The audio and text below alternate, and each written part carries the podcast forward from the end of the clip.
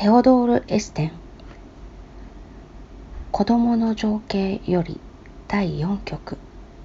人形の夢と目覚めお聴きいただきました。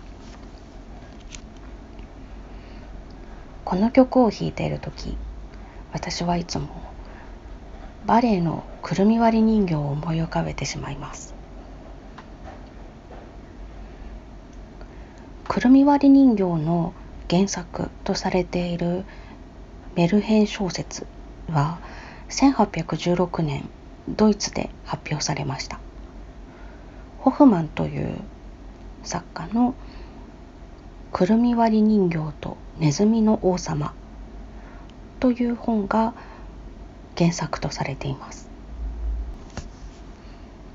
テオドール・エステンはドイツで生まれベルリンで活躍した方です。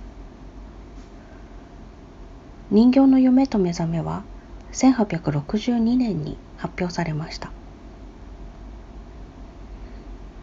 ということはこのホフマンのメルヘンを読む可能性がゼロではなかったんだななどと思いながら若干こじつけかもしれないとも思うんですけれども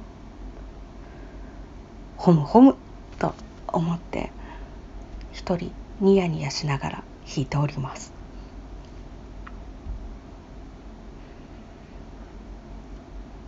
皆さんは何を連想なさるでしょうか？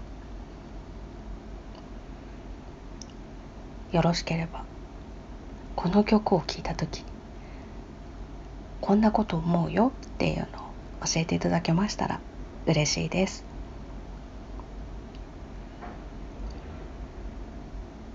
それでは。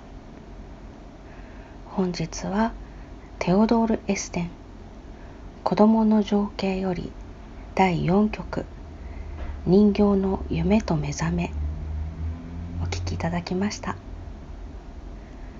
最後までお付き合いいただきましてありがとうございました。